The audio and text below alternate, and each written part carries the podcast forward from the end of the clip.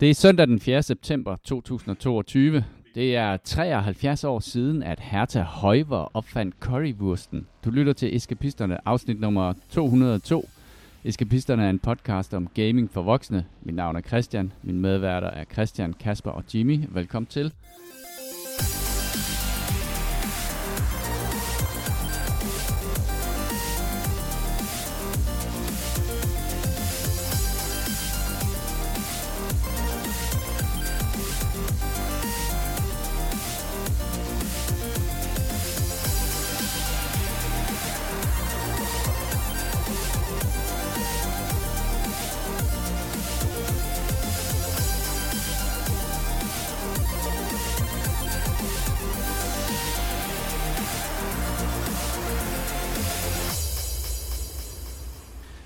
Der vil jeg måske lige gerne sige noget. Hvis man uh, tager til Berlin for at besøge uh, Currywurstmuseet, så bliver man altså slemt skuffet. Fy for helvede. Ja. Det lyder ulækkert.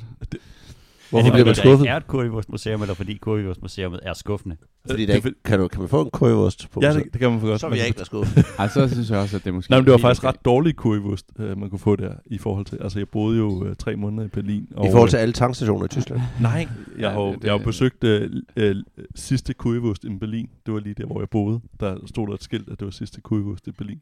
Men jeg har besøgt mange currywurst bare, uh, og den var ikke sådan...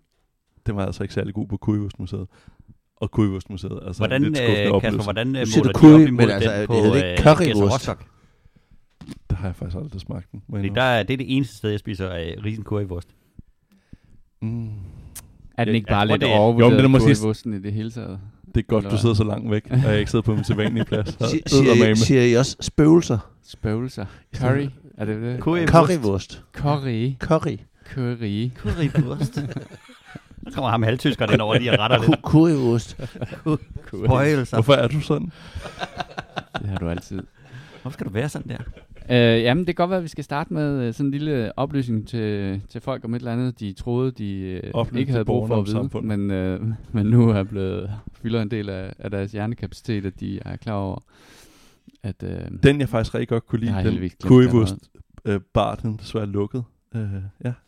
Og det er virkelig, Currywurst. virkelig værdifuld information. Præcis. Nå, men det er, Vi vi skal jeg er, lige huske at skrive ned den der i en lille bog.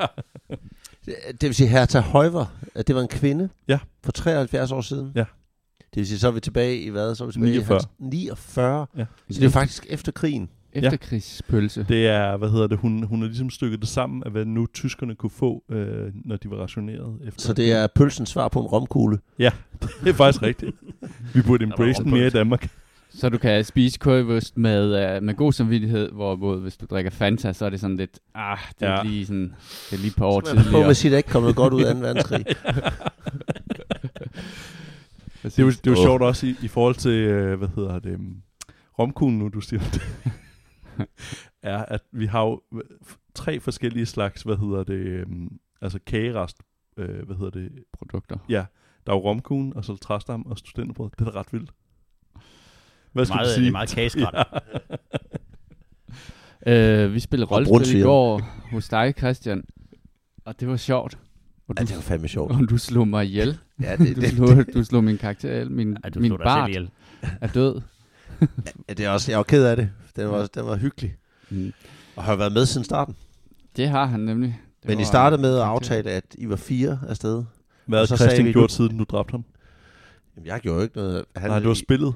Prøv at, jeg var usynlig, og jeg var jeg er harfling. Jeg er jo, øh, jeg, jeg snimmer ind i borgmesterens Du hus, kvart ninja. og forsøgte at stjæle nogle papirer, der lå på et bord. Og jeg vidste måske godt, at der var en, en sur troldmand derinde. Øh, men jeg havde helt klart fornemmelse af, at han måske ikke lige lå mærke til, at de der papirer svævede ud af, hvad hedder det, af hans kontor. Men det gjorde han så også. Så skulle han sådan en frostbolt af på mig, og så døde jeg. Fordi jeg i forvejen havde fået et rap over fingrene på en fælde, han havde sat op derinde. Så, øh, ja. så nu er jeg sgu død. Så jeg har rullet en ny karakter. Men sådan er det jo. Er det en god karakter, den nye? Det er, øh, det er Hilda Haberdash, som er søsteren til, øh, hvad hedder Til ham, det? der døde. Til, til den part, der døde, ja. Belejligt. Men Det er hun også bart? Øh, nej, hun er, hun er rogue thief, så jeg skal være endnu bedre til at snige mig ind næste gang, jeg skal snige mig ind igennem et vindue.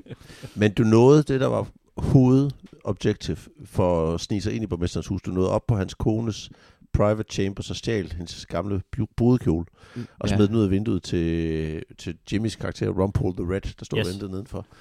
Jeg ser det som en succes. Ja, Og den brødkjole skal vi bruge til at give til en øh, sindssyg øh, præst, som har, som har sådan en Frankenstein-monster, han er i gang med at lave, så som han vil lave til, til vampyrens brud. Og Ja. der mangler han så brudkjolen. Så det giver alt sammen mening. Win-win. Det giver alt sammen mening. Altså, det var, det, det- var passende, at I, I, I fik en rap over nallerne, fordi I valgte, I var fire mand afsted og valgte at sige, okay, to af os går derhen, to af os går derhen. Ja, Og jer to, der så gik hen til borgmesterens hus, I aftalte så, okay, en af os bliver udenfor, og den anden går ind alene. Så, Let's split up, we'll cover more ground. det er aldrig gået Og når, galt når du siger rap over natterne, jeg søgte kun nogen af os fik et rap over natterne. Jeg tog en lur. du tog en lur og blev fundet. rest, så du kunne få din fireball tilbage. Men det var, jeg kunne også godt mærke på dig, at du havde ligesom, du havde, det gik lidt for godt for gruppen i går. Vi fik, vi fik uh, to levels i, på en aften, hvilket er uhørt, når vi Ja, har det spillet. uhørt. Uh, For mange succesoplevelser. Ja. Så er der. og det kan godt mærke, der var Christian, han synes ligesom, der skal, der skal noget, der balancerer det ud. Jeg tror også, det var fordi, der var på et tidspunkt, der blev angrebet sådan en gigantisk flok ulve, og det skulle åbenbart være super challenging. Og så smed Jimmys troldmand sådan en fireball, der stort set slog alle ulvene ihjel sådan på et slag, og så fik vi Ja, det var 2.000 XP ud af det. Jule, når du ligesom skal finde ud af, hvem det? du afliver, tager du så bare en terning og ruller, eller er det nogen, der har irriteret dig i løbet af aftenen? Nej, jeg, faktisk, det, faktisk, det sjove, det er... Ja, det, det er sjovt. Jeg spiller altid med... Jeg slår aldrig terninger bag, eller det gør jeg, men bag min Game Master Screen. Jeg snyder aldrig med terningerne. Nej, nej, men det var bare, altså det jo sagtens være random, hvem du ved, der skal dø. Det kunne godt være random, men jeg har haft, øh, jeg har haft et godt øje til, øh, til Thompsons afling fra starten af. Nu hedder kampagnen jo Trixie Hobbits Must Die, så jeg tænker, at det er ligesom ligget i luften længe. Nå, men nu er den Så er det ærgerligt at lave en ny Hobbit, en ny Halfling. Øh, Jeg tror, hvad outcomeet bliver. Ja. Jeg har en idé. Men det er jo øh, efterhånden lidt af et udstået stykke, når vi spiller rollespil øh, på den der måde der, fordi øh, både i forhold til, at du har øh, en fjernsynsskærm, hvor du kan vise kort, og vi har alle mulige øh, figurer, som er de rigtige figurer til det her ret, gør ret meget, synes jeg. Ja, det, ja, det, der gør meget. Skærmen og Ja. figurerne og sådan noget, synes jeg gør meget til oplevelsen egentlig. Ja, Jeg siger bare, at det næste, vi får, det er altså en uh, fjernsynsskærm, der ligger på bordet. Altså, jeg ved, Heidi glæder sig. Jamen, jeg har lavet en plan. Bare roligt. Jeg har set det sådan en IKEA-hack, hvor man ligesom kan have et bord, hvor den ligesom ligger i, hvor man kan trække ud. Ja, eller du Ja. kan lægge en bordplade henover. Ja, ja, så i præcis. den der sektion. Ah, jeg har en meget bedre plan. Yeah, it will happen. Men det er jo, ja, og, jeg, og så kom jeg til at sidde og se på, på Steam findes der jo nogle programmer, som, som faktisk er designet til, at man kan lave de her Lort. øh, kort og sådan noget, så man kan stille figurerne ovenpå og sådan noget. Har du, har du prøvet det med noget? Jeg, jeg prøvede at spille Gloomhaven på den uh, måde, der. det var ikke særlig sjov Nej. oplevelse. Altså Gloomhaven. Altså Gloomhaven, den der, øh, hvad hedder det, board game simulator. Øh, Øh, Nå, der er jo den, men der ikke hed, selve... Vi, ikke selve øh, det, nej, det, det, det, det var før, den du- var kommet op i en yes. uh, interessant og version. den der board game simulators har jeg nemlig spillet Kingdom Death på. Det fungerede fint. Ja, Ej, det, det fungerer kun fint, fordi jeg har en, øh, en øh, super autistisk viden om alle reglerne i Kingdom Death. Fordi du skal jo gøre alt selv. Ja, ja, Altså, ja. du ja. skal slå op i bøgerne, du skal slå terninger, du skal, der er ikke, den husker ikke noget for dig. Nej, nej. Andet, Nej, vi, vi havde Gloomhaven Helper ved siden af. Ja. Som så desværre ikke eksisterer længere. Øh, Nå, okay. der Det var ikke licensed. Nej, det, de ville lave deres egen, og så blev han sur, ham der havde den, og så uden forvarsel, så fjernede han den bare alle steder fra, og så Nå, okay. var vi nødt til at dykke ned i nogen, der sidst vi havde spillet, tilfældigvis havde jarfilen liggende, som vi så, hvad hedder det, fik op at køre. Så. Men hvad var det, der gjorde det dårligt? Altså, var det fordi, at I havde det på en skærm, som I stillede figurerne på, eller? Nej, men det, Øh, vi, vi, vi så spillet over nettet, Nå. øh, og det var bare svært at styre kortene, og så lige pludselig gik der en eller anden rod i det. det ja, vi, Ja. vi havde bare en generelt rigtig dårlig oplevelse, men Men der, der skal ret meget øh, management for at kunne spille på den der board game simulator. Også når jeg spiller Kingdom Death, det kan du også spille multiplayer deri. deri. Men hvis du tager et kort ud af et dæk, for eksempel, Mm. og du ikke lægger det tilbage, så er det permanent ud af det dæk. Så man skal selv huske at lægge det tilbage og blande det dæk igen, eller sørge for at kassere hele dækket og tage en ny øh, Så det er på alle måder unspoiled. det modsatte af det, som D&D Beyond gør. Ja, Hvor den ligesom er dit, uh, dit uh, interface til hele den der vanvittige database af ting, som der findes, og regler, der er i D&D. men den gør det, at dit, når du har dine characters for eksempel, så, så husker den selv, okay, jamen, hvis jeg smider den her token på ham, så modificerer den selv alle hans stats efter det, og okay. kan, så kan den vise mig, hvad jeg skal slå med terningen for at ramme monsteret, for ikke og, og så videre, så videre, så videre. Så det vil sige, alle de ting, du gør ved dine characters, der husker den at lave alle de modifications, der er ved det. Så det er det, der er nice ved det. Så er, det er faktisk end of day er det, er det sådan en hurtig måde at prøve at spille det på. Øh, og lidt mere overskueligt, hvis man prøver solo spille sig igennem det, som jeg lige forsøger nu her, når jeg er en gang imellem. Men, men der er jo selvfølgelig også det der med, altså nu synes jeg jo også, en af de ting, som er det fedeste ved at spille rollespil, det er jo, at man sidder sammen. Ja. Og det vil sige, at man spiser, Ja, ja. man har fingrene præcis. nede i den samme øh, skål med øh, slik, og øh, bestiller dårlig øh, mad, og, og hvad hedder det, sidder og, og fedter rundt med, øh, hvad hedder det, med, med at finde strømstik under bordet og sådan nogle ting. Altså det er jo det der med Ja, at, ja. at, altså at charmen, ja. Ja, det, der ligger rigtig meget i det, ikke? Fordi det er jo basically noget, man kunne gøre meget, meget hurtigt, det vi spillede i går, hvis det var et computerspil. Men, ja. øh, men for- det er jo også det der med at være sammen, som er pisse Og hyggeligt, et ikke? computerspil vil jo aldrig nogensinde kunne simulere de interaktioner, I havde med folk rundt omkring. Nej, nej, altså, præcis. De samtaler og, og, og interaktioner. altså, der er jo intet computerspil, der vil kunne, Ej, der vil kunne tage højde der, der, for. der, højde for de mærkelige, uh, mærkelige ting, vi finder på i vores rollespil. Åh, Det er sjovt. Det er hyggeligt. Sikker Ja. på, at ingen af de der AI ikke vil kunne give nogle, øh, hvad hedder det, sådan, fre, hvad hedder det, sammenlignelige svar med, med det, du giver, i forhold til, hvor fucked up ting, de spørger om. Jo, jeg havde lavet sådan, jeg, hver gang vi, ind- når jeg forbereder mig, så læser jeg jo altid de kapitler, jeg tror, de kommer omkring. Efter det her, det er et pre-generated adventure, vi spiller, der hedder Curse of Strahd. Så tænker jeg, okay, men de er der, så læser jeg de op på det sted, de er. De var ved sådan et borg, der hed Argenvosthold, som sådan en gammel dragriderborg. Så læste jeg op på det, og så læste jeg op på de omkringliggende steder, som jeg tænkte, det, det er formentlig der, der, der, de kommer hen i dag. Og så jeg et flowchart for, hvis jeg kan guide dem, så, hvor Det er tror faktisk ufatteligt sexet, det du sidder og siger, hvis du er i det er tvivl. meget sexy. Ja. Ja. Altså, hvor bevæger, tror jeg, de bevæger sig hen, og hvor kan de deviate, og hvad skal jeg så lige have smidt ind forskellige steder. Og i går zigzaggede de pænt rundt om mit flowchart hele aftenen igennem. Det var derfor, alt Christian- andet Grove træk. det var Jeg derfor, Christian måtte jeg, dø, jeg ikke? kunne se, at mine headliners, de, de stadigvæk var blevet ramt, men, øh, men det var med nogle rasende afstikkere. Han havde brug for en lille pause, hvor jeg skulle sidde og hvad det, lige rulle en ny karakter. øh, Deviaten tilbage til øh, flowcharten. Altså, det var derfor, Men- Christian måtte dø. Men så var det også anden gang, vi spillede faktisk inden for rimelig kort tid. Hvilket gør, Ja, for at ellers man har det faktisk været lang tid Ja, det har været virkelig lang tid, fordi det har været noget frygtelig kalendergymnastik med at få os samlet til rent faktisk at spille. Og det er jo, altså det er virkelig også en fordel, at man kommer, og man sådan kan huske nogenlunde, hvad man var nået til, og hvad historien handlede om og sådan noget. Så det tror jeg også, at vi var mere effektive i går, fordi det var så forholdsvis kort tid siden. Ja. Så Men når, var- når I spiller det, så vil det vel også meget for, hvad hedder det, altså rollespilsoplevelsen i den. Altså fordi mm. dem, jeg spillede Gloomhaven med, som jeg spillede jeg i fem år med, øhm, der er det jo meget, hvor vi virkelig altså, dyrker det strategiske i det. Øh, også da vi spillede Star Wars Imperial, og så er du ved at sige et eller andet provokerende.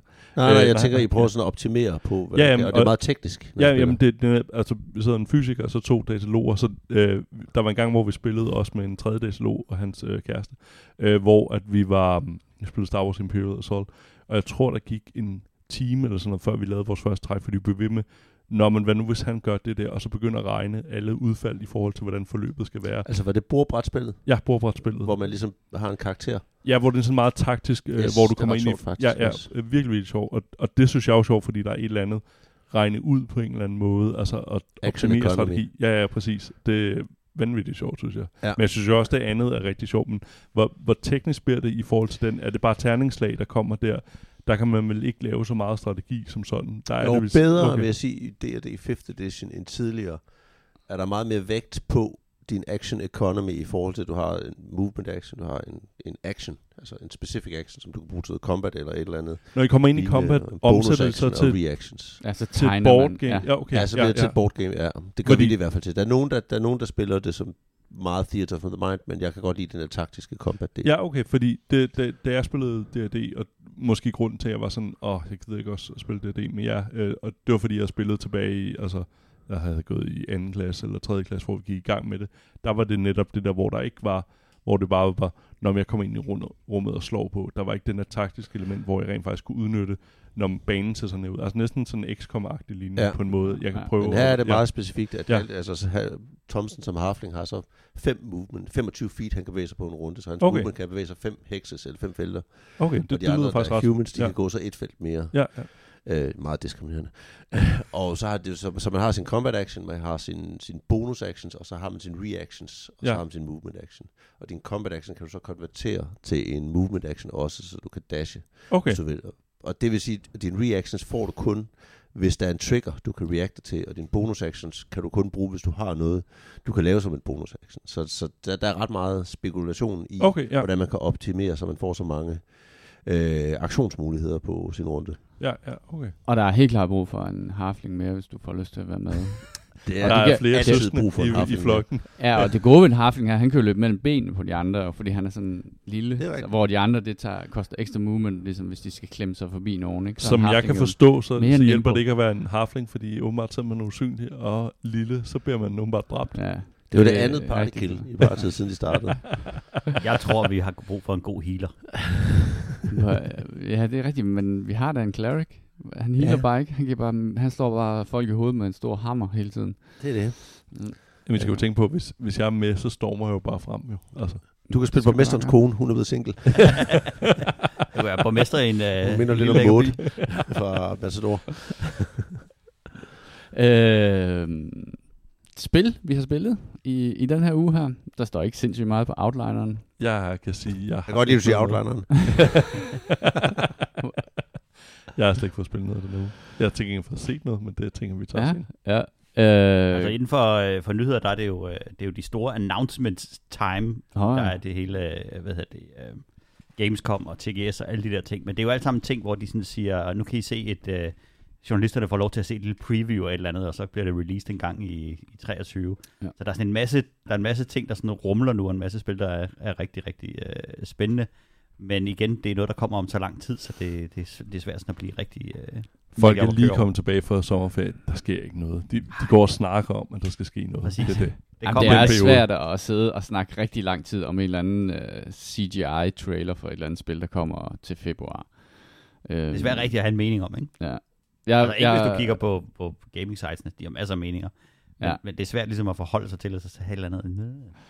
Jeg har skrevet op, jeg, jeg, jeg har skrevet op, der var det der Moonbreaker, som er sådan et taktisk, øh, hvad det hedder, miniature, hvad det hedder, combat-spil. Øhm, og der, derfor blev jeg faktisk skrevet op til at kunne få lov til at få sådan en early access adgang, men øh, det, de skrev, at den skulle være kommet i, jeg tror det var i onsdags eller sådan noget, men jeg har altså stadig ikke fået adgang til det.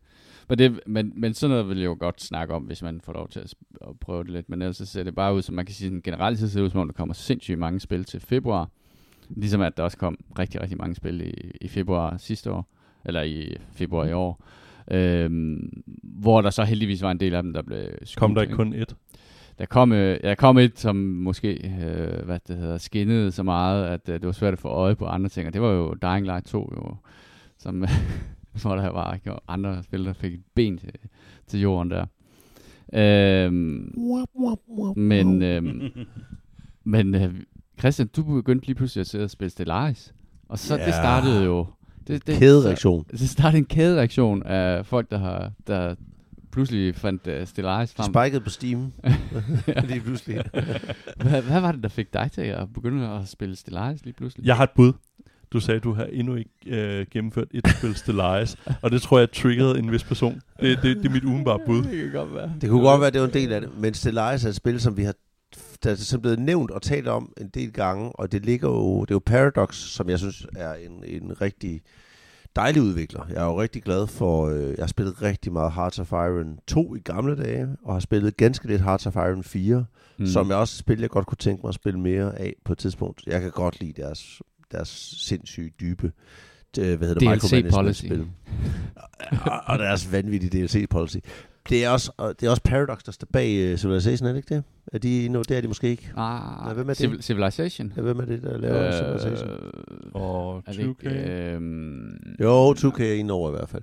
Men det er også lige meget. Men de har jo noget i familie med hinanden, de spil. det, Fordi ja, det der Empire Building. det grand sjovt. strategy. Ja, og jeg prøvede jo det der Humankind, og bouncede på det hurtigere end, øh, end et eller andet, der går rigtig stærkt. Det var Ubisofts øh, forsøg på at lave en, øh, hvad hedder det, Civilization-spil. Altså Humankind. Ja, ja. Ja, og det, jeg synes, det er virkelig dårligt. Ja. Men jeg har heller ikke givet det en færre chance, og det kommer jeg aldrig til at gøre, fordi det virkede så dårligt til at starte med. så Stellaris kastede jeg mig over, fordi vi har snakket om det så mange gange, og måske fordi du sagde, at du aldrig havde gennemført at spille Stellaris. Øh, men mest af alt, fordi det har ligget i min Steam-kirkegård i så lang tid, altså årvis. Det er Kun 2K, Vanilla-spillet. der står bag uh, Civilization. okay. Ja, eller udgiverne. Ja. Øh, og det er Fire Access, der står bag. Ja. Access, yes, det er der, den var. Øhm, og det, godt Stellaris. Det tog mig lidt, hver gang, jeg har det lidt med Stellaris. Jeg har haft det lidt med Stellaris, som jeg har haft det med Europa Universalis. Europa Universalis ligger også i min Steam-kirkegård. Jeg tror, jeg har 30 minutter locked gameplay i det, fordi jeg har tændt det, kigget på det, tænker, det her det vil jeg elske. Og så bliver jeg overvældet Ja. af, at jeg kan ikke Ja. helt overskue det. Og det har været oplevelsen, hver gang jeg tændte for Stellaris. Men nu satte jeg mig så ned og tænkte, nu gør jeg det. Og så knækkede jeg så ligesom den der opstartskog, spillede spil, spillede nogle timer, startede forfra på et nyt spil, og syntes, okay, det her det var sjovt. Og så snakker vi om at sætte sådan en LAN Ja. øh, ting op, Ja. som kommer om 14 dage. Lørdag om 14 dage. Så er det store 17. Stellaris lørdag. Så er det, når, så er det nemlig Stellaris lørdag. øh, det er lidt ligesom tips lørdag, bare med Stellaris. ja. og øh, så tænkte jeg, så skal jeg blive god til, øh, til Stellaris. Så nu er jeg virkelig gået... Øh, og, og lige i morges, der, der startede jeg så igen igen et nyt spil, fordi jeg det er tror, derfor, jeg, jeg, har, aldrig har gennemført et spil. Christian, jeg har 300 timer i Stellaris. jeg kommer helt sikkert til at gennemføre et spil. Det kan godt være, at jeg ikke vinder det, men jeg kommer til at gennemføre et spil. Det er jeg sikker Ja, på. ja. Så jeg har bare kørt, jeg tror, jeg har kørt to spil, som jeg så har stoppet, fordi jeg tænkte, det kunne jeg gøre bedre. Og så har jeg selv lavet en race, The Borg, øh, oh, med en leader, smukt. der hedder John Hitler. Og den, den er jeg sgu glad for, den race. Så den jeg spillede jeg så forstå. ret langt, og så kom jeg ud et sted, hvor jeg begyndte at synes, okay, nu havde jeg simpelthen for meget bøvl med mine naboer. Og så startede vi så et multiplayer-spil op. Øh, ja, bare, lige for at prøve det, bare lige for, kort, for, for, for ligesom at se, og, og det kørte sgu ret fornuftigt. Vi tækkede lidt hurtigt. Ja, Øh, det har jeg stadig ikke fundet ud af. Men jeg tror, det er noget i settings, når man starter op, hvor hurtigt det går. Der er sådan nogle modifiers, du kan gange forskellige ting med. Ja. Hvor mange fjender der er, hvor hurtigt du tækker og sådan noget. Jeg tror, den er skaleret til et eller andet. Og så i morgen starter jeg et nyt spil op, og der kan jeg virkelig mærke for første gang, at nu er jeg der, hvor jeg har i hvert fald forstået grundmekanismerne. mm. Og jeg kan begynde at optimere på den måde, jeg bygger mit empire. Og jeg er allerede begyndt nu at finde sådan nogle små hacks i spillet, der gør mit liv nemmere, eller der gør, at jeg synes, jeg kan få en lille bitte fordel. Uh. Åh, Oh, det er et godt Og det har du ikke tænkt dig at dele Nej, nej. her. Jeg er jo næste, efter næste, eller efter, efter om, om 14 dage. om 15 dage. Det er blevet Måske. Måske. sværet ud.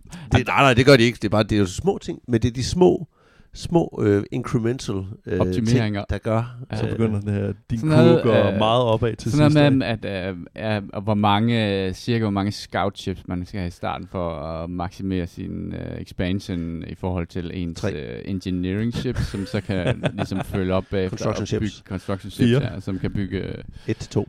1 til 2. Jamen, det er også den, jeg kører efter. Og så at man, når man møder um, anomalies, så skal man bare lade dem ligge, fordi dine scout chips skal, de skal, det, det kan man altid tage bagefter og research de der Videre, anomalies. videre. Videre, videre, ud, ud, pump op. Og så er der jo, ja, nu snart rørt, berørt vi lige øh, deres øh, DLC policy. Der er jo, jeg ved ikke, 15-20 DLC'er, man, øh, man Jeg købte kan dem alle. Og du købte hele, hele flokken. jeg brugte Der er time også- på at installere, jeg køber og installerer alle. Der er jo sådan et eller andet som billigere tilbudssite. Ja. der er også nogle fanmade mod, fordi der er nogen, der har lavet sådan hele Star Trek inde i det, i, Ja. i Stellaris, og Ja. det er helt vanvittigt. Mods, det kører vi ikke, fordi og- så kan du ikke køre Iron Man mode. Ah, ja. Men, det var, men for mig var det også fedt, fordi jeg har løbende købt rigtig mange af de her DLC'er her, i sådan en eller anden forhåbning om, at jeg på et eller andet tidspunkt skulle i gang med at spille det. Og et af, et af de DLC, øh, som, som jeg så har startet op på her, som jeg er blevet ret glad for, det er jo de der mega corporations, hvor man ikke spiller et empire på samme måde. Det gør man, men, men man har nogle andre muligheder for at åbne branch offices på andre, hvad hedder det, andre spillers øh, verdener. Er sådan det så en DLC, du vælger at til, eller er det fordi, du starter op som Civilization, der starter som mega Øh, der er en, der, er- det er både en DLC, man har slået til øh, i, i scenariet, men det er, øh, der er nogle racer, som simpelthen er megacorp. Jeg har ikke set, synes ikke, jeg har set nogle steder, hvor jeg kan vælge DLC'er til og fra. Jeg tror bare, den starter med alt til. Det ved jeg øh, jeg tror godt, man kan gøre det ude i... Der er sådan, når du starter op, så helt ude i højre hjørne, Der er sådan nogle sådan, der er checkboxes. sådan nogle checkboxes, hvor der simpelthen står alle dine DLC'er, der mener du kan klikke dem til og fra. Og jeg ved ikke, hvorfor man skulle... Altså, det kræver virkelig meget stor viden om, hvordan de her DLC'er interagerer med hinanden, for at jeg skulle have nogen som helst fornemmelse om, om Nå, jamen, jeg spiller ikke med Nemesis Expansion, jeg spiller med øh, Mega Corporations og nogle andre. Og så er der jo... Okay. Øh, en af de ting, jeg godt kan lide ved, øh, hvis det leger sig, er, at ud, altså, det er jo virkelig tørt spreadsheet-agtigt øh, at Ej, kigge det er på. Der er jo, fantastisk. altså, man kan sige, der er, Det der er er en lidt visuel gave til nørd. der, der er, men det er sådan ligesom en graf, grafisk øh, Det er en front-end. god forklaring på, hvorfor at et brugerinterface er vigtigt. ja. Du sidder bare og kigger på en database. Du sidder og kigger på en database, men Og der vil man faktisk gerne have en 4K-skærm, så der er mere real estate. ja, Det er det, jeg siger. Kunne, det kunne godt være. I, uh, Lige præcis der kunne godt være, at jeg har lavet fejlkøb af mine to For det der vil man vel kunne se mere af galaksen Vil du på samme... en 4K-skærm? Jeg har en stående. Ja. Ja. Skider paven i skoven. men, men det der gør, at det er lidt mindre tørt, det er jo alle de her story DLC'er og alle de her mærkelige ting, man kan, altså der er rigtig meget, hvor man skal læse sådan noget flavortekst og sådan noget, men det er faktisk virkelig sjovt at sidde og bortføre folk fra underudviklede planeter og øh, researche en eller anden L-Gates origin, og øh, så, så der er rigtig meget sådan, hvor, hvor, det, hvor det ligesom bløder lidt op for den her tørre øh, optimeringsmaskine, som det jo også er på en måde, ikke? Sådan Empire. Altså, vi har fortalt nogle virkelig gode og sjove historier i Ja, det, momentvis. Ja. Øh, det, der, det der er udfordringen, når vi så lørdag den 17. tror jeg det var, spiller det øh, i, i kæmpe multiplayer mashup, det bliver det der med, at altså, alle kan jo trykke pause, og det er kun en positiv ting. Og, og vi kan også sætte et tempo der. Jeg tror, der er tre tempi, man kan køre det i. Normal, ja. fast eller fastest. Øhm, men da, bare da vi spillede multiplayer, så sad man lidt med følelse af, at man har ikke lyst til at trykke pause hele tiden, for det er jo også belastende for den anden. Mm. Samtidig med, at man, når, selvom man kører i normalt tempo, så tænker man helt tiden, okay, det er lidt stressende det her. Ja, ja der, Fordi der, jeg, det, der oh, jeg skal, nu skal jeg være der, jeg skal nå det, jeg skal nå det. Jeg vil helst ikke trykke pause, for så virker jeg som en idiot. Jamen, jeg tror også, det er vigtigt, at man, øh, at, at man spiller multiplayer, når man ved, hvad man laver. For ellers så, så øh, når man først har, har grebet grundideen om, hvordan du, skal, hvordan du skal styre det her Empire, så sker der selvfølgelig nogle ting, hvor man tænker, oh, det er jeg nødt til at kigge nærmere på. Men alle de der helt almindelige ting, der bare popper Mm. op, dem discarder man jo bare instantly, top, top, top, top, top, top, top, videre. Og hvis du sådan sidder og tænker, hov, der er en, der er en arkeolog, der er steget en level ombord på det her science ship. Jeg skal lige, jeg skal lige sidde og pille lidt ved. Sådan lidt. Ja, Så bliver det jeg meget, skal meget flytte langt ham over i en anden stilling. Lige der skal jo bare være en, så skal man jo bare have en forståelse af, at man, man, det er okay at pause. Videre. Ja, ja, ja, ja altså, og det er jo klart, jo flere man er med til at spille. Nu er vi tre indtil videre. Jeg ved ikke, om du er interesseret, Kasper. men, øh, Jeg, jeg vil gerne, men øh, som jeg skrev, så var jeg jo væk. Det Nå, var det er meget... rigtigt. Du kan ikke Ja. ja. forstå Stellaris-dag. Nej, desværre. Den har du Vil ikke fået gerne, skrevet i men tør kalenderen. Og så, ja, og jo, jo flere man er med, jo, jo, jo flere pausemeldinger vil det jo komme, ikke? Ja. Og jo, men selvom, selvom spillet er pause, så kan man jo godt sidde og lave alting op. Man kan fint sidde nu så man kan sidde og rode med Ja. sine ting. Tiden går bare ikke. Ja, det, ja, det er rigtigt. Du kan godt give ordre ja. til chips og sådan nogle ting, og det, ja, det tænker jeg måske gør, at det måske ikke føles sådan fuldstændig innoverende. Invasive. Jeg kan huske, ja. hvad fanden var det, vi, vi uh, Original Sin 2, som Ja, man kunne- Divinity. Divinity kunne man jo også spille i multiplayer. Ja, Og det prøvede vi jo også. Ja, det prøvede vi, men det var simpelthen så kedeligt. Jeg sad og ventede og ventede fordi og man ventede. skulle sidde og vente på, at øh, den anden blev færdig med at lave sit move, og du kunne ikke gøre noget som helst i, i den tid. Nej, Og så bliver det din tur til Og så, så endte det med, at sætte sig til at slå Nå, på så det telefonen, og, sådan, og så opdagede man ikke, når det var ens tur. Og sådan, hey Christian, det- er det ikke din tur? Åh, oh, fuck, ja, det er rigtigt. Og så havde man skabt endnu mere ventetid for de andre. Ja. Og der, der, der håndterer de det på en lidt anderledes måde, at man kan godt give ordre og builde ting og sådan nogle ting, øh, men tiden går bare ikke. Jeg er stadigvæk ikke helt blevet comfortable med det der med at give øh, får multiple til orders det til, øh, til mine units, fordi jeg er hele tiden rigtig, jeg vil rigtig gerne hele tiden have hænderne nede i gryden i forhold til, hvad er det vigtigste at gøre lige nu, så jeg er lidt bekymret for, hvis jeg sætter nogen til at, ja. at eksport der, der, der, altså så, så glemmer jeg lige, uh, nu bliver det der system faktisk vigtigere, end det, der jeg har sat dem til. Ja. At, altså, at, at jeg misser sig jo hele tiden meget, Tror jeg, meget at når- tæt på Blitzkrig mod øh, Jule. Så, Ja. ja. slutningsrummet. ja. Nærværende ledelse. Du har, du har en stor kapacitet for at multitaske med mange ting, men når man begynder at få et rigtig stort empire, så tror jeg også, at man begynder at sige, altså for mig er det jo meget det der med at sætte de der engineering ships, uh, construction ships på auto-build, det har jeg det rigtig skidt med. Men at bare, hvad hedder det, øh, du ved, queue order for mine survey, sur- survey ships, så de bare siger, okay, den, den, den, den, den, den, den kører. Det har jeg det rigtig fint med. Er det micromanageren, der sidder og snakker der? Nej, men det, men det er jo det, som er lidt sjovt ved det her spil, Det er at du kan faktisk spillet, automatisere ret meget, Kasper, fordi der kommer, har du nået det til, hvor du kan lave sectors. Ja. Øh, fordi så kan du jo automatisere hele øh, sectors. Øh, Der skal du være din- tænkt dig meget om, hvor du placerer de sektors hen, fordi jeg har Ja. fire Ja. punkter ud i reach, Ja. i forhold til, at de ikke overlapper, for så får du ikke noget ud af øh, altså de ressourcer, de får, for de, og det trade-ting, de får. Hvis Ja. du har overlap, så mister du faktisk... Øh, Overlappet. Ja, hvis, lad os nu sige, at du har et system her, Mm. og det har du en sektor. Det vil sige, det er en sektor, der, der, der, der så hænger sammen med alle systemer, der er fire ud. Ja. Hvis du så laver en sektor her, hvor de deler to systemer, hvor der er et Ja. overlap, så, det Nå. kunne, der, er- så hvis der kunne Nå, der ja, tre okay. systemer imellem de Ja, to sektorer, de radiator så forgrener 4. den så den vej, men her der deler de noget space. Ja. Så der mister de faktisk noget, øh, noget, noget, et mulighedsrum, hvis du har flyttet, så den sektor, hvis du har flyttet den længere ud, så havde den optimeret, hvad den sektor kunne i forhold til den der sektor. Det, der siger du noget, jeg ikke var klar over. Men, men lige præcis sektorsystemet er også de svageste systemer, som de det arbejder hans rigtig meget på. tips, han har øh, ud af nu. Det Som er har bare, få- øh, på et tidspunkt fjernede de det fuldstændig fra spillet, det der sektor øh, ting der. Øh, Det, de har fjernet også, det er, at du får, det får du ikke længere, men det har du fået på et tidspunkt. Der, du er tidligere, ind, fordi influence er jo en af de vigtigste ressourcer. Ja, Øh, I hvert fald en af de vanskeligste at generere, og dem har du brug for for at expande, dem har du brug for for at claime, når du skal erklære krig. Hvilket, jeg synes, deres krigssystem er sindssygt fedt. mm. Men tidligere var det sådan, hvis du begyndte at få factions, og så fik de factions til at blive friendly med dig, så gav de dig influence. Det gør de ikke længere, det gjorde de engang. Ej, det jo det rivals, er det ikke? Øh, nej, rivals, det er også, hvis du erklærer folk som rivals, det får du stadigvæk influence for. Ja, det får du influence for. Ja, Ja. hvis du øh, erklærer dig som rival over for folk. Men øh, det i f- tidligere, Så kan tidligere jeg de der at factions, der mod op, dig. Det, jeg, jeg ved det, jeg kan jo bare mærke, du er du har slået computeren til nu. jeg Ej, tror, ja. Wayland Yutani uh, Mega Corporation, uh, som jeg spiller, kommer til måske ja, ikke at Assimilator Wayland Yutani lynhurtigt. Nu kommer Toxoid snart, Jimmy. Ja, Det er ja. nye. Ja, der, ja, ja, så har de jo uh, ikke uh, vanen tro lanceret en ny uh, DLC, som kommer den 19. september, tror jeg faktisk det er. hvad er det, den Ja, det indeholder? er en species pack, ikke? Så Ja, det er det ikke, det er ja, ikke en det- kæmpe ja, ja, det story var- content, men ja. det er en ny race, man kan, man kan møde, som, øh, som hedder Toxoids. Ja. Eller som du kan spille. Ja, spil. Og de, de kan så en masse øh, nye tricksy ting.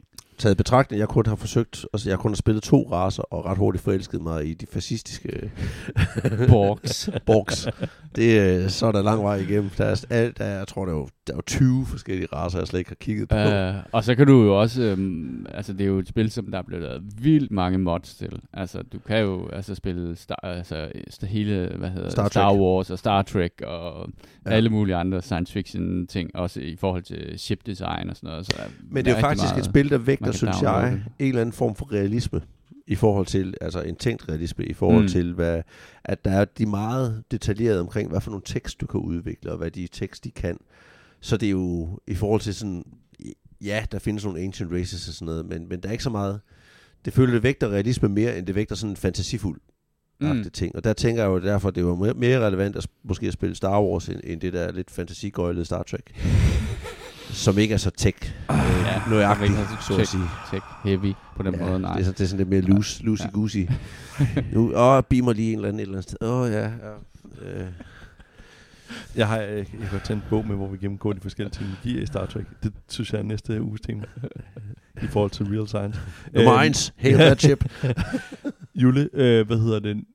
Har du, du spillet, hvad hedder det, Civilization i multiplayer?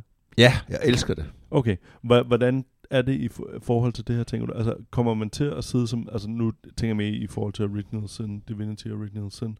Har der ikke også den der lange ventetid øh, i forhold til, at nu er min tur færdig, og så sidder du og venter på, at... Nej, det, det går godt. Det er nemlig, at det er turbaseret. I modsætning til, altså Stellaris kører jo real time, indtil Hvad man tænker pause. til Original Sin? Øh, var det ikke også turbaseret? Hvad, hvad er det, der Jo, gør men- Civilization... Øh, Men Original Sin var turbaseret på den måde at forstå, at øh, hvis der, der, du havde ligesom et initiativ, så ja. det, det vil sige, hvis, og du var et, et party of adventurers, Ja, så det ja. vil sige, det kunne være, at jeg kom først. Og så laver jeg alle mine ting, og så laver Thomsen alle hans ting, og så Jimmy, og så videre, og så er det først min tur igen, når de er færdige. Så på den måde kan der gå ret lang tid, alt for meget jeg sidder og nørkler. Stellaris, der kan man trykke pause og trykke start, når man ligesom er klar til, at tiden må køre igen. mm. Øh, og det kan alle jo så gøre, når man spiller multiplayer. Det vil sige, at der er noget ventetid. Hvis Jimmy han sidder og har masser af tekst, han skal læse og så videre, og micromanage, så kommer vi jo til at sidde og vente. Der kan vi jo sidde og nus med vores imperie, og sidde, Mm. okay, er den her planet kører den, som den skal? Er den 100% optimeret? Er der noget med min fleet, jeg skal lave nogle upgrades på min skib eller et eller andet? Så får man lidt ekstra tid der, til man kan micromanage. Civilization, synes jeg også er rigtig godt, i modsætning til Divinity Original Sin, fordi den gør det der med, det er turbaseret, så det, alle Star spiller egentlig på samme tid. Den, der bare bliver hurtigt færdig med at lave alle de actions, han vil lave, Mm, ja. trykker så bare videre, og så venter på, at de andre får lavet alle deres actions. Ah, okay. Jeg, jeg troede, alle det var i, på samme i, tid. i serie, ikke parallelt. Øh, ja. Nej, og den har så den ting, som frustrerer mange. Øh, og der tror man kan sætte forskellige måder til at, at lave det på, men når der er kamp i øh, Civil- Civilization mod øh, andre øh, humans, du spiller mod, så er det tit, tit den, der når at klikke først mm. på, Ja. på at skyde den der enhed ned, der får lov til at eksekvere sine ordre først. Okay. Og det kan være en stor frustration, fordi der er det typisk den, der er host af spillet, der har en lille fordel. Mm. Så jeg hoster altid. Er mit indtryk. Er mit skal lige indtryk. passe på, når han siger, at han gerne vil tilbyde at hoste uh, Stellaris. Ja, men det bliver jo Christian, fordi han har købt alle DLC'er. Og det er jo, altså man kan sige, det er jo det gode ved, hvad hedder det, ved det spil, det er, at, øh, Jeg at tror ikke, det er det samme. hvis man ikke har alle DLC'er, så spiller man efter hostens øh, DLC'er. Så man behøver faktisk ikke at have, man, hvis man er nogle, nogle stykker, så er det bare en, der ligesom skal, som skal have købt hele pakken, for at alle kan spille med alle features. Det gør så selvfølgelig, at han har en fordel, fordi som de andre, altså Jimmy har jo ikke spillet med særlig mange DLC'er, så du ved jo ikke helt præcis, hvad du Jamen, går jeg er til. meget til den der den rene op, puriste oplevelse. Ja. Jeg, ved, jeg kender ikke, heller ikke en eneste DLC, nu skal jeg ærligt sige. Jeg har ikke Det oplevet en eneste ved ting, vi jo godt, jeg at det tænkte, kommer det var til, inden vi starter på Store Stellaris lørdag. forhåbentlig. Måske. jeg vil tro på noget ærligt, så kommer jeg til at tænke, at jeg kommer stadigvæk til at spille John Hitler, The Borg, når vi sidder i Ja. Stellaris lørdag. Og jeg har slet ikke beskæftiget mig med hverken Megacorps eller nogen af de andre raser eller noget som helst. Nej, det tror jeg heller ikke, du gør, fordi det, det vil også ligne noget dårligt. Det var ligesom, da vi spillede Gladius, kan du huske, du altid Ja, ja. spillede de der, som, som du bare vidste øh, præcis. Tyranids, eller hvad de øh, hedder. Nej, du er ikke Tyranids, det var de der...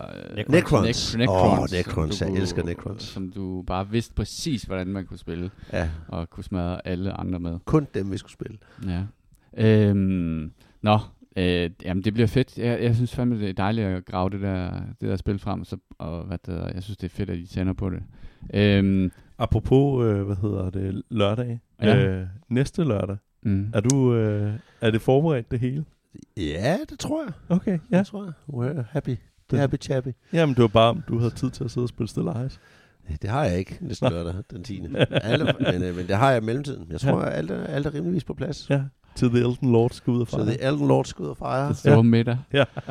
Hvor lækkert. Mm. Dagen. Dagen. Øh, Jimmy, du har da spillet... Hvad har du, har du spillet noget? Altså, jeg har spillet det der Frosted. Freshly Frosted, som, øh, som Kasper anbefalede sidst, så der er ikke øh, super meget snak om det andet, end det er en, det er en meget, meget afslappende puzzler. Mm. Det kan jeg jo øh, rigtig, rigtig godt lide. Jeg skal ikke skulle slappe så meget af, fordi jeg har siddet og spillet Stellaris, så der kan man trykke pause. Det er rigtig dejligt. Ja. Øhm, men, ja, men Freshly Frosted øh, anbefaler jeg også, Ja. som, en, øh, som en dejlig... Øh, Det er hyggeligt. ikke? jo, det er, men, men det er, ja, haha, bite-sized. Det er, banerne er, er små, de er ikke sådan super duper øh, komplicerede, og du kan lige, altid lige sætte dig ned og lave et par stykker, og så føle dig lidt genial og tænke, hmm, og så gå fra computeren igen. Det, øh, det fungerer rigtig godt. Og så er det bare så nice, det spil. Der er sådan en, en stemme, der, der kommenterer, hvad du laver, der er sådan virkelig øh, der er opløftende og glad og støttende, og Ej, hvor er du det hele, er, det, det hele foregår sådan lidt med, at man ligger, ideen er, at man ligger og kigger op i skyerne og forestiller sig en donutfabrik, så alting det er sådan skyer og nice og hyggeligt. Meget, meget øh, glad computerspil. Hvad var det for et spil, Jonas han har spurgt, om vi havde prøvet? Vores lytter. Wartile.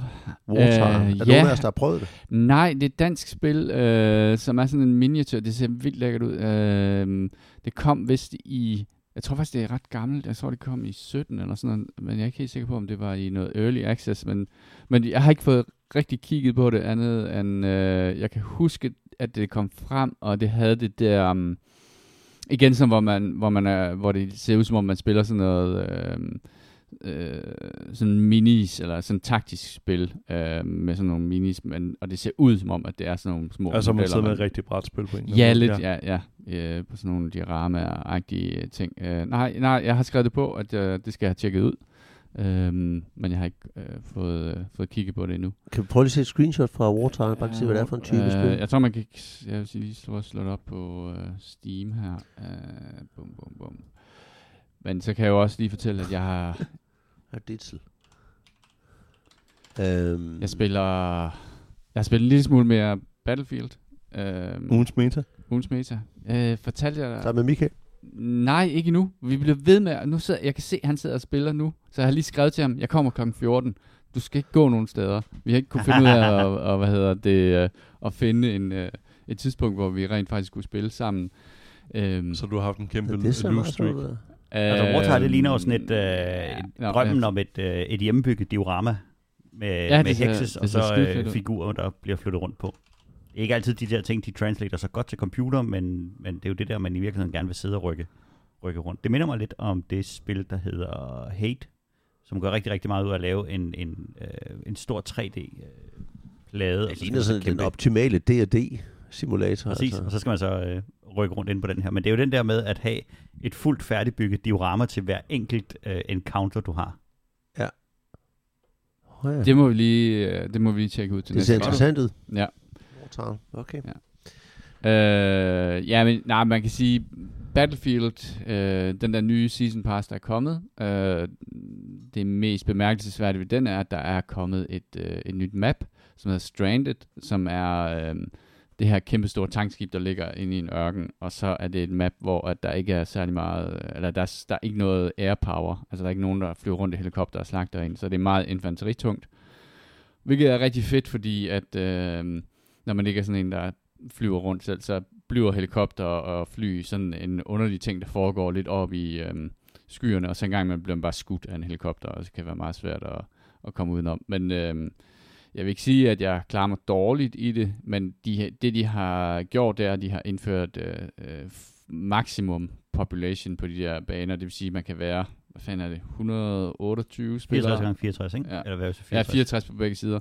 Øh, så det er bare en meat grinder.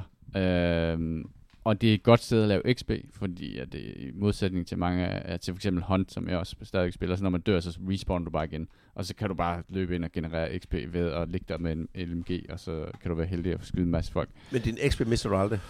Nej, det gør du ikke. Heller ikke i hånd. Øh, I Hunt mister du din character XP. Øhm, Men og ikke så din mister du din... campaign XP, eller hvad, hvad er der flere slags XP? Ja, der er ligesom Bloodline XP, som er din overall det level, level 1 til 100. Nej, det, det mister du ikke. Jo, men det gør du, fordi når du så... Jeg har, jeg har lige prestiget Hunt igen, øh, så jeg har, og hver gang man prestiger i Hunt, så mister man alting. Alle sine penge, alle sine characters, alle sine XP. Og så starter man fra level 1 Og igen. alle dine skins. Alle mine skills, ja. Skins. Skins mister du ikke, men okay. du... Det lyder lidt mere hardcore end Men- Elden Ring. Ja, ja, ja, det er godt. Ja, det er faktisk rigtigt. Øhm, fisker vi. Men for eksempel, hvis du, hvis du har et skin til en Mosin, Mosin Nagant, øh, den russiske, hvad hedder det, øh, gevær, så øh, kan du først bruge det skin, når du har unlocket våben igen, som der sker måske, er level 62 eller sådan noget. Men du mister ikke nogen Så af sande dine... valuta i hånd. Det, det er skins. Ja, det kan man sige. Det er i hvert fald det, man, det, er det, man har. Øh, og det er også det, som, som er, øh, det, det, man kan sige, det, det ud af fashion prestige? Hvorfor er det sjovt at prestige, og så starte forfra som level 1? Ja, øh, hvorfor er det sjovt? Fordi du mister rigtig, rigtig mange. Fordi når du er level 100, så har du ikke nødvendigvis unlocket alle våben. Så du kan godt, men du kan bare ikke stige med level, men du kan godt øh, blive ved med at unlocke nye våben. Øhm, så ofte tager man en vej, hvor man kan sige, jamen jeg, jeg satser på shotguns og den her type pistol, og så unlocker alle veje øh, inden for det. Øhm, hvorfor prestiger man? Jeg tror det øh, både fordi det er, igen kan man sige, det er også noget øh, med at vise, hvem man er for de andre spillere. Øh, fordi man bliver, øh, når man dør, så kan man se, hvad level ham, der har skudt, der han har været. Øhm, og så er der nogle særlige skins, som kun bliver unlocket ved at være Prestige 5, eller præcis øh, 10, og 20, og 30, og 40, og sådan nogle ting. Så der er simpelthen nogle, og, og, og så, jeg tror det er rigtigt nok, at det final endgame i det her, det er det fashion game. Det handler om at, hvad hedder det, have de her skins, som, som man måske kan sige, er mest noget, du kigger på, og ikke noget, de andre spillere kigger på. Men en gang imellem, skyder en eller anden og samler hans rifle op og siger sådan, okay, han har en zebra-stribet uh, havlgevær Romero for en eller anden DLC, uh, som kun var i en event, uh, som var sådan en Halloween-event i uh, 2019 eller sådan noget. Så det lægger man jo mærke til. Uh, Og når du samler den op, så får du den ikke. Du har den kun i den bane til med. jeg har den, jeg kan blive ved med at bruge den, indtil jeg dør.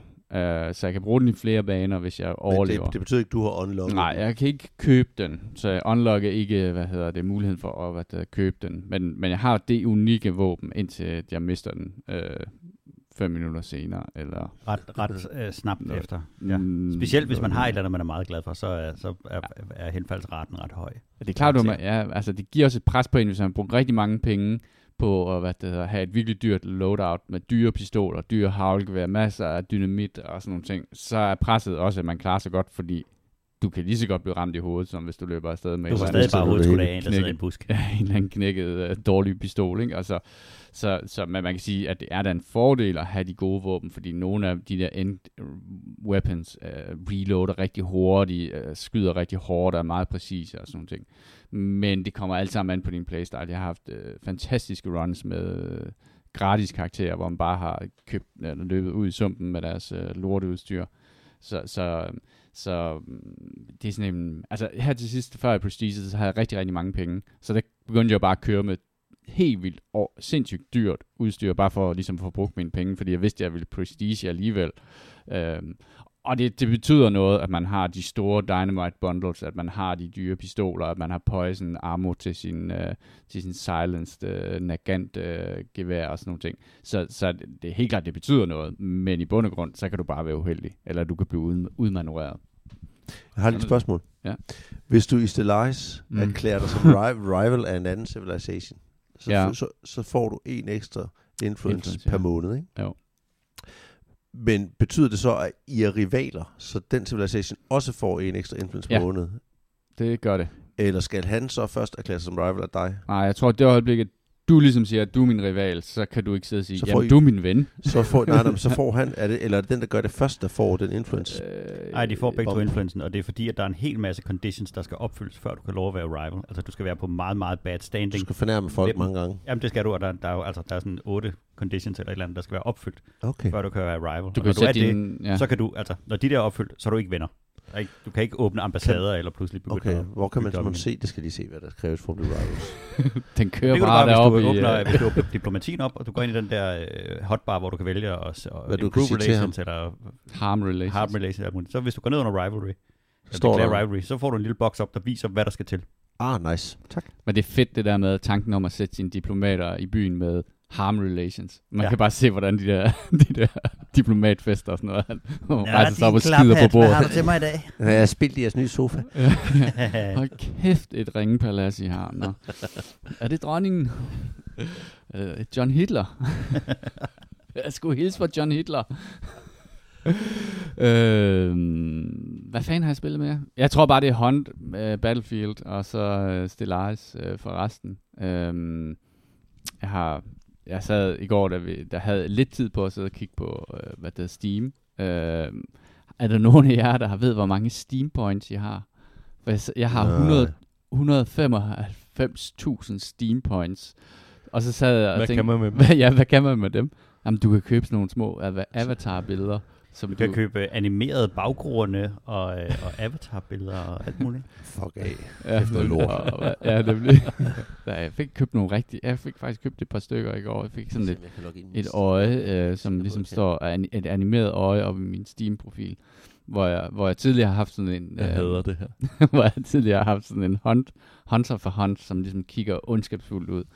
Men jeg, jeg ved ikke, burde man ikke kunne bruge det til noget mere, de der, hvad det Steam Points der? Nej, åbenbart ikke. Jeg har 17 års lo- tro og lojal tjeneste i Steam, fandt jeg også ud af, for jeg har sådan en lille, lille badge, hvor der står 17 på. For jeg tænkte, hvad er det egentlig for et mærkeligt badge, det der? Jeg har haft Steam i 17 år, på den samme konto. Øh, Så er den konto jo faktisk rigtig mange penge værd. Ja, det er den. Eftersom den ikke er blevet banet i 17 år. Ja, det, det, det er den faktisk. Det er, hvis man går efter at købe en uh, pristine steam Den konto, så send mig lige en, me- en, en private message til et sted. Så kan vi jo se, hvad vi kan Tre snakke om kroner. pris.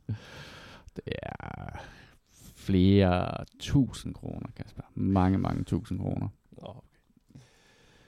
Øh, det, det, anbefalinger Jeg har noget, jeg ikke ved endnu helt. Men, om du Det er en weird ass ja, ja. ja, præcis. Uh, den nye Lord of the Rings-serie, uh, Ring of Power, eller som den så smukt kommer til at hedde på uh, dansk, Den har Magtringene. delt vandene. Magtringen. Magtringene. Uh, Den er på Amazon Prime. Um, to afsnit er kommet ud. Um, jeg ved ikke helt, hvad jeg skal synes om den endnu. Sådan rent, hvad hedder det, visuelt er den Mm. flot. Mm. Øh, men sådan historiemæssigt er der bare ikke rigtig sket noget endnu, og der er ikke nogen sådan karakter, jeg synes sådan har stukket ud på nogen måde, som har gjort, at jeg er sådan vildt investeret i dem. Jeg er bare sådan lidt med-agtig. Men det er jo også, hvad hedder det, um, de to, der stod bag, hvad hedder det, Game of Thrones-serien. og Game of Thrones, altså øh, tv-serien øh, på HBO, øh, hvad hedder det, synes jeg også var lang tid om at komme i gang. Altså der tror jeg, jeg var sådan... Det er world building, du er i Ja, gang med. præcis. Men er det den samme historie, der bliver fortalt som i uh, Nej, Lord nej, of the det Rings er bøgerne og tusind, eller tusind år før, eller sådan noget. 1040. Øh, så Så, så det, før det, Frodo, før Bilbo. ja, før, det, det, det er optakten til, at magtringene bliver lavet. Nå, så det er før den der intro-scene, hvor... Ja, hvor hun siger, uh, nine elsewhere, eller nine Ja. ja. rings were forged. Og, Så det er inden det? Det er det er sådan, optakten til de der ringe skal blive skabt der. I Gud, det lyder kedeligt. Sorry. Men det er jo pangdangen, er det ikke... Øh, det er Det er pangdangen... meget woke, er det ikke det? Jo, det, det er den... Nå, Øh, Nå, det er det også. Ja, det er der Ja, jamen, en- det- det er der et jo- drama omkring. Ja. Ja, ja, det, det er jo det, den er blevet review-bumpet. Jeg tror, jeg tog et så lille udsnit, hvor at, uh, folk sagde Vogue, uh, communism, piss og så videre. Og sådan, er der virkelig nogen, der får noget ud af det. Også i forhold til, at, hvad hedder det, den grundlæggende historie omkring, øh, hvad hedder det, øhm, hvad hedder det, altså Ringens Herre og, og Hobbiten og så videre, er jo også sådan lidt kamp mod det, øh, hvad hedder det, er det ikke også noget... Middeljord. Ja, ja, noget, noget onde tysker og sådan noget. Altså, Kamp mod Der er nogen, der tolket det ind i en samtid, hvor det var, Ja, ja, hvor, hvor præcis. Tyskland var aggressatoren, og Ja, ja, set præcis. som et, så det blev set som allegori over det. Ja, ja. Så, så tænker jeg ikke, det, det er ikke så overraskende i forhold til den. Øhm, og så selvfølgelig, at der er en, øh, findes sorte skuespillere, jo selvfølgelig noget, nogen har det rigtig, rigtig svært med. Øhm, jeg synes bare, Det indtaget... fandtes der bare ikke dengang. Øh, Galadriel er med hende, som ligesom er, er elveren der, jeg kan bespille Kate Blanchett i, i, Nå, i filmene. Ja. Øhm, det er en lidt svær en at følge op på, vil jeg sige. Altså, jeg synes, Ja, hun er en fenomenal ret god, ja. skuespiller. Ja. Øh, så det, hun har det hårdt, hende der. Men lige nu er det bare altså et worldbuilding state, og altså, medmindre man er kæmpe Tolkien-fan og bare må se det, så tror jeg måske, jeg vil vente til sæson 1 er færdig, for ligesom at se, okay, tager den off ellers, og afsnittene er en time lange, så altså, der er jeg er to timer igennem, og jeg synes, altså, Hvor mange Der- afsnit er der, man kan se? to afsnit nu, ude Okay. nu. Så Ja, fedt, hvis de har lavet et eller andet... øh, Nå ja, fred med det. Hvad Se, med publikum for det. den der nye Game of Thrones? jeg har ikke set den endnu. jeg har var set ikke- første ja. afsnit af det. Jeg er gået i gang med at se den der nye Game of Thrones, og den, den lider jo på en eller anden måde under det der med, at der kommer et afsnit af- om ugen, fordi det Mm. sidste afsnit, jeg så, der skete vidderligt intet i det der afsnit. Der var en hel masse powerplays, der sådan skulle sættes på plads, og hvem og hvordan ligger de i forhold til hinanden. Altså sådan rigtig George R. Martin ting. Men der var ingen action i afsnittet overhovedet. Og så, og så er det der, hvor man sidder og tænker, ej, så vil jeg egentlig gerne lige kunne se et til, fordi jeg ser Game of Thrones, fordi der er nogen, der skal tage tøjet af og, og, og pande hinanden ned. Ikke? Mm. Så, så der må også godt ske et eller andet øh, i, den, i den der. Men, men jeg vil så lige sige omkring... Øh, omkring øh, episoder skulle komme det, til øh. Magtringene, Ja, som ja. er den grimmeste oversættelse nogensinde. Det er, at øh, den har jo formået at, at dele vandene. Hvis man går ind på IMDb, som jo bliver betragtet lidt som et, et godt sted at se, om en film er dårlig eller ej, så er det tit, når noget det lige er kommet eller, eller startet op, så kan, så kan reviewsene godt være lidt friske. Og øh, Mm. hvis man kigger på hvad folk, der har givet den mellem øh, fra 1 til 10, så, øh, så, hvad hedder det, så over 50% af stemmerne er fordelt på 1 og 10.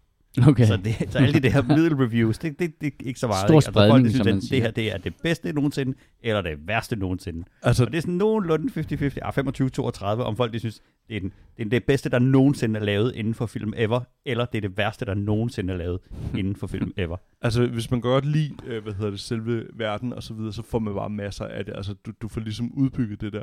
Det der, hvad kan man sige, er, er udfordringen for dem, der har lavet øh, denne her, øh, og man også kan se nogle af de der, der har givet 0 eller lignende, det er jo det der med, de elverne har kort hår, så det kan de jo ligesom sige som gyldig argument. Øh, Tolkien beskriver åbenbart elver, altså som langt hår bes- beskrevet så det er steder. faktuelt forkert. Ja, og så kan de jo nemt snige alt deres øh, skjulte racisme ind bagefter og sige, alt det der andet der, er mig faktisk også, og så videre, var der ikke sort og så videre. Og, og der er måske de folk, de skal huske på, det foregår i fantasy-verden, øh, øh, ikke nærmere defineret, så det... Jeg tænker Ja. også, når der er trolde og drager, så er hudfarve jo ikke det mest urealistiske, der kan Jamen, prøv, det er jo fuldstændig urealistisk, Jimmy. Ikke? Ja, det ved jeg Ja. Det Det, er- jeg kan godt lide den... Øh, jeg kunne godt tænke mig at følge sådan den, den logiske konsekvensrække i, hvordan de når frem til det der, ikke? Der mangler nogle trin på den argumentationsstige. Ja, præcis. Ja. Vidste I forresten, at det var Embracer Group har købt øh, al, øh, alle intellectual rights til øh, Tolkiens, øh, altså Lord of the Rings og det der? Det er hvert fald en gruppe. Embracer Group, det er Den der øh, svenske den der svenske verdensvirksomhed. øh, Konglomerat. konglomerat, ligesom du ved Tencent, øh, som ejer rigtig, rigtig mange publishers. Så, så i de senere par år har, er der kommet sådan en ny spiller, som, som hedder Embracer Group, øh, som har købt rigtig, rigtig mange små. Så sådan en Sådan, megacorp ja, lidt megacorp, men det som de gør, det er, at de køber faktisk, eller det har de gjort indtil videre, der har de købt øh, sådan lidt mindre IPs og lidt mindre udviklingsstudier. Øhm, for eksempel øh, dem, der laver øh, Deep Rock Galactic er jo også øh, ejet af Embracer. Nå, vildt nok. Øh, Okay, øh, ja, det Og så har de også købt rettigheden til Tomb Raider, også? Jo, ikke det har de ja, også. Ja, det gjorde de her for nylig. Jeg mener også, de købte Borderlands, gjorde de ikke? Eller var det Epic? Det kan jeg sgu ikke huske. Men, Men det ja. er en... Øh, Det var sådan, men de begynder at bevæge sig lidt op i den tungere ende, og så, så købte de kraftigt med lige, øh, du ved, to-tre spilfirmaer på en uge, og øh, al, øh, al intellectual property til, øh, Lord of the til- Rings. til Lord of the Rings. Øh, jeg tror ikke, at det betyder, at jeg tror, det er splittet op, de der, så det, ja. det er ikke sådan, de kommer til at lave film og sådan noget, men, men, øh, men spilrettighederne. Øh, rettighederne. og deres strategi er jo, handler jo meget om at spille en masse spil ud øh, hurtigt, og ikke have sådan de her store blockbuster titles, men at have alt det, der ligger midt imellem. ja. De Øh. har købt rettighederne til øh, altså Lord of the Rings og Hobbiten-filmene, og Mm. hvad hedder det, alt andet Tolkien, øh, øh, film, øh, videospil, øh, board games og merchandising. Altså så Men de står med en ret spinkel, hvad hedder det, Amazons åbenbart øh, rettighed mm. til.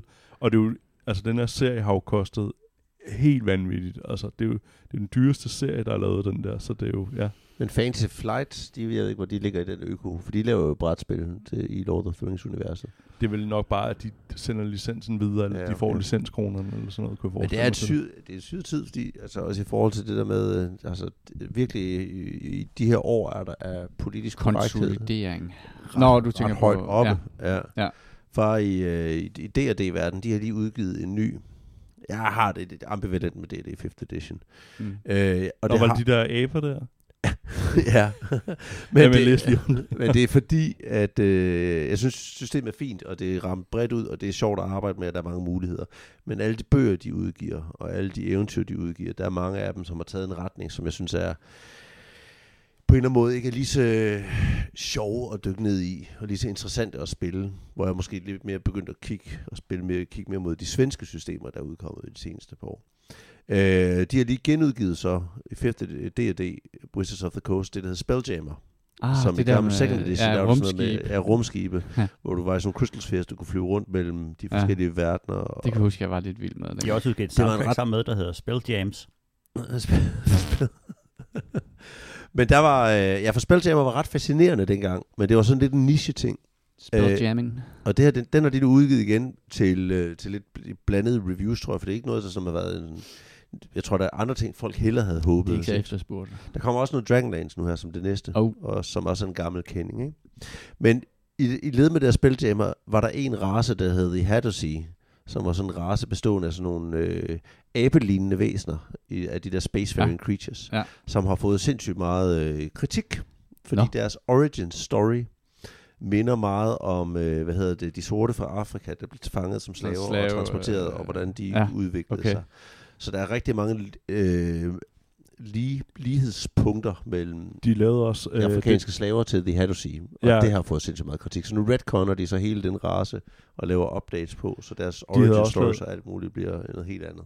De havde også lavet noget, hvad hedder det, artwork til det, hvor at de står og spiller, og, som ligner ja, fuldstændig tro kopi af den måde, de fremstillede altså sorte mennesker på før i tiden, altså med store læber og står og spiller på samme måde på de der, øh, jeg, så, jeg så en sådan side by side, hvor de havde fundet nogle gamle noter, og jeg sådan, ja. Og det var måske ikke helt heldigt, og kunne man godt have Nej, nej, nej, og det er jo fair nok. Ja. Men det er jo også altså, en led, del af, øh, du kan se, Hadoce, H-A-D-O-Z-E, øh, en del af det har også været det der med, at orker og gobliner og mm, alle de der racer Ja, at de, de, også var indianere, eller sådan native. Ja, men de er faktisk øh, i det seneste, er de blevet gjort til, at de ikke de ikke automatisk bliver set som onde racer. De kan være alt muligt. Ja. Altså, Men det, er jo- det, det, det gjorde World of Warcraft jo ret godt jo. ja, det gjorde det virkelig sige, godt. Fordi at den der med, at man ligesom kunne spille det hårdt, og Ja. man, det var jo sådan lidt sådan, jamen de er jo de onde. Nej, de, de har bare nogle andre, hvad hedder det, de er ikke decideret onde, altså sådan ser de jo ikke sig selv jo. Men, men man kan sige, i Lord of the Rings-universet, så er orker jo de ondeste af det Men der er de også Det er en ma- magical construct race. Ja, det er det jo. Ja, de blev gravet op af en troldmand nede, sådan, ja. Ja. nede fra jorden af, ikke? og blev ligesom fremmanet på en eller anden måde. Men Ja. her, er- ja, i World of Warcraft var de jo mere sådan en, en stepperace, eller nogen, Yes. der ligesom levede i et særligt område og udsprang for det, og havde deres egen kultur og deres egen værdier og sådan nogle ting. Ja, og jeg har det virkelig sådan, altså det, fred være med det, og det er, jo, det er jo kun godt, der bliver ryddet op i den slags ting. Men, øh, men det, det, det, det er fandme vildt så meget, øh, det fylder. Men Jeg synes begrebet kun, den- race er jo bare integral i fantasy-genren. Altså fordi Ja. ja. der er elverne, der er dværgene, alt er jo Og racer. begrebet race er Ja. lidt systemisk. ja, det er det måske. Der var en, der foreslog at bytte øh, race, øh, race ud med species, Ja. fordi så ville det være løst. ja, det er rigtigt. Det kunne man gøre her. Det kunne man gøre. Vil det det? Vil det løse en skid? Jeg vil bare kalde det Ja. noget andet, men jeg tror, at så snart du bruger ordet race, så åbner du bare dig selv for en, altså, Ja, det er en åben Men altså, jeg vil sige, sådan, i al min tid som rollespiller og sådan nogle ting, så tror jeg måske, at de mindst racistiske mennesker, jeg kender, er folk, der spiller rollespil, og hvad det hedder, nørder fantasy og, og sådan nogle ting. Altså, Ja. øh, jeg ved Men ikke er- helt, om der er et er problem. jo kun, der er, altså, jeg synes heller ikke, der er et problem, for det, jeg synes kun, det er godt, man får ryddet op i sproget. Og der er jo Mm. nogle ting, som vi ikke tager skade af, sprog forsvinder ud af noget, vores det er sprog. Ja. Øh, så fred være med det. Og punktum. Der. Og punktum der. Og punktum så har vi løst det. Nå, det var så nemt. Jeg har en, øh, en anbefaling. Hvis, og det her det er et hvis, man kan lide noget andet. Der er en øh, film ude lige nu, der hedder Everything Everywhere All at Once. Ja. Og det er en, øh, jeg, kan, jeg tror bedst, jeg kan beskrive den som en, øh, en kinesisk øh, off-brand Matrix. Og, og det, Det er, øh, det er ikke nødvendigvis en dårlig ting, for det er bare et, et, Matrix, men købt på Wish. Ja, præcis. Men du får, du, men du får noget, som er, er overraskende og vildt. For det der med, i stedet for, at man ligesom hopper ind i det der øh, hvad hedder det, Matrix-ting, så er ideen, at, øh, at det er en, en, en tolkning på multiverset. Med at øh, hvis du ligesom kan gennemskue det her multivers, så kan du række ind i et andet univers og tage nogle evner, du havde, du har i et, i et, i et parallelt univers, Ja. tage dem med tilbage og bruge dem her.